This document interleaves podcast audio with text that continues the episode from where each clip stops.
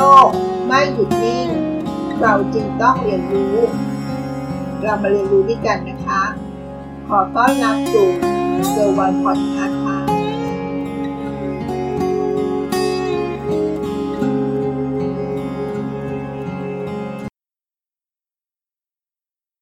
ETF รู้จักกันหรือยังคะ สวัสดีค่ะ ยินดีต้อนรับสู่เกอร์วันพอดแคสต์นะคะ ETF เป็นการลงทุนในรูปแบบหนึ่งนะคะ แล้วก็มี 4คำถามกับ 3คำสำคัญ ที่เราต้องรู้ก่อนตัดสินใจลงทุนใน ETF นะคะ เรามาเรียนรู้ร่วมกันนะคะ ก่อนอื่นเลยคำถามแรกนะคะ ETF คืออะไร ETF ย่อมาจากคำว่า Exchange Trade Fund ค่ะ เป็นกองทุนรวมที่จดทะเบียนซื้อขาย ตลาดหลักทรัพย์นะคะ มุ่งสร้างผลตอบแทนให้ใกล้เคียงกับผลตอบแทนของดัชนี หรือสินทรัพย์ที่กองทุนใช้อ้างอิงค่ะ นี่คือข้อที่ 1 หรือคำถามข้อแรกนะคะ ETF คืออะไรคำถามข้อที่ 2 นะคะ ผลตอบแทน ความเสี่ยงของ ETF เป็นอย่างไร โอกาสในการสร้างผลตอบแทน และความเสี่ยงของกองทุน ก็ขึ้นกับดัชนีกองทุน ที่กองทุนนั้นใช้อ้างอิง ซึ่งปัจจุบันนี้มีการอ้างอิงในดัชนี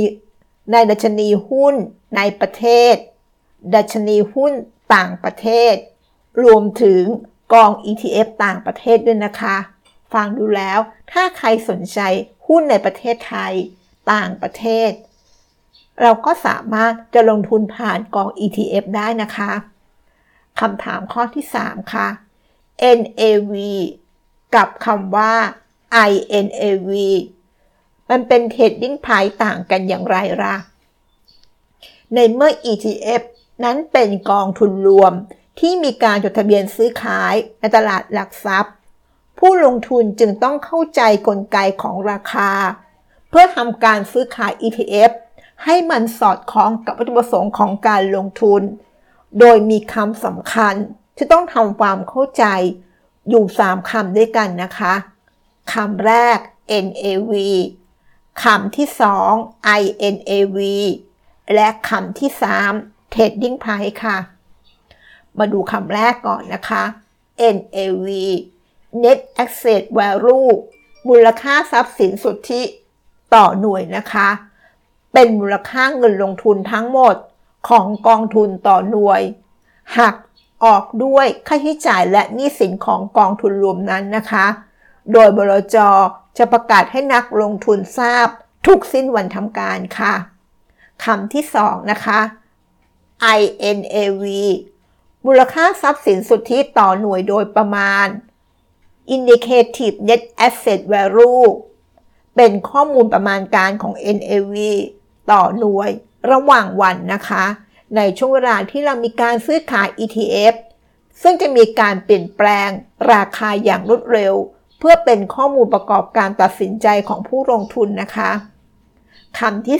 3 Trading Price ราคาที่ผู้ลงทุนใช้ซื้อขายกองทุนรวม ETF นะคะ มันจะปรากฏอยู่บนกระดานซื้อขายในตลาดหลักทรัพย์ ซึ่งจะมีการเปลี่ยนแปลงไปตามความต้องการซื้อขายของนักลงทุนในตลาดนะคะ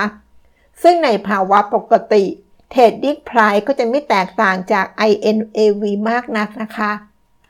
คำถามข้อที่ 4 เราสามารถศึกษารายละเอียดได้ที่ไหนล่ะ ผู้ลงทุนสามารถศึกษารายละเอียดของกองทุนรวม ETF ได้จากหนังสือชี้ชวน ก่อนการตัดสินใจลงทุน เพื่อให้รู้ว่าเราสอดคล้องกับวัตถุประสงค์ของการลงทุน และสามารถซื้อกองทุนในช่องทางต่างๆ ตามที่บลจกำหนด นั่นก็คือ 4คำถามและ 3 keyword ที่สำคัญ เราต้องรู้ก่อนที่ลงทุน ETF นะคะ การลงทุน ETF กับกองทุนรวมนั้นแตกต่างกันนะคะ เพราะกองทุนรวมนั้น เราซื้อขายระหว่างวัน ผ่านบลจแต่ราคานั้นเราจะทราบ เมื่อสิ้นวันแล้วค่ะ แต่ถ้าเป็น ETF นั้น เราต้องซื้อขายผ่านตลาดของตลาดหลักทรัพย์นะคะ เราซื้อณเวลาไหน มันก็จะเป็นราคาณเวลานั้นค่ะ นั่นก็เป็นข้อดีในการลงทุนของเรา ถ้าเราลงทุนเองผ่าน ETF นะคะ ซึ่งมีทั้งดัชนีหุ้นในประเทศไทย ดัชนีหุ้นต่างประเทศ เราสามารถเลือกได้ตามความต้องการ และประสงค์ของการลงทุนนั้นๆ ได้เลยนะคะ ถ้าสนใจลองไปศึกษาเพิ่มเติม หรือสอบถามบลจ